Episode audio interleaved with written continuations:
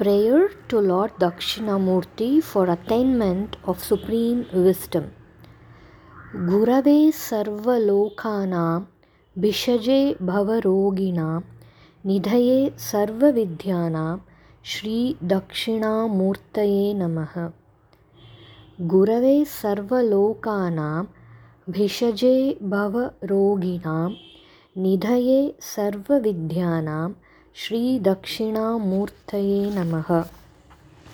Salutation to Dakshina Dakshinamurti, who is the preceptor of the three worlds, the medicine for the cure of the worldly existence, and the treasure of all knowledge.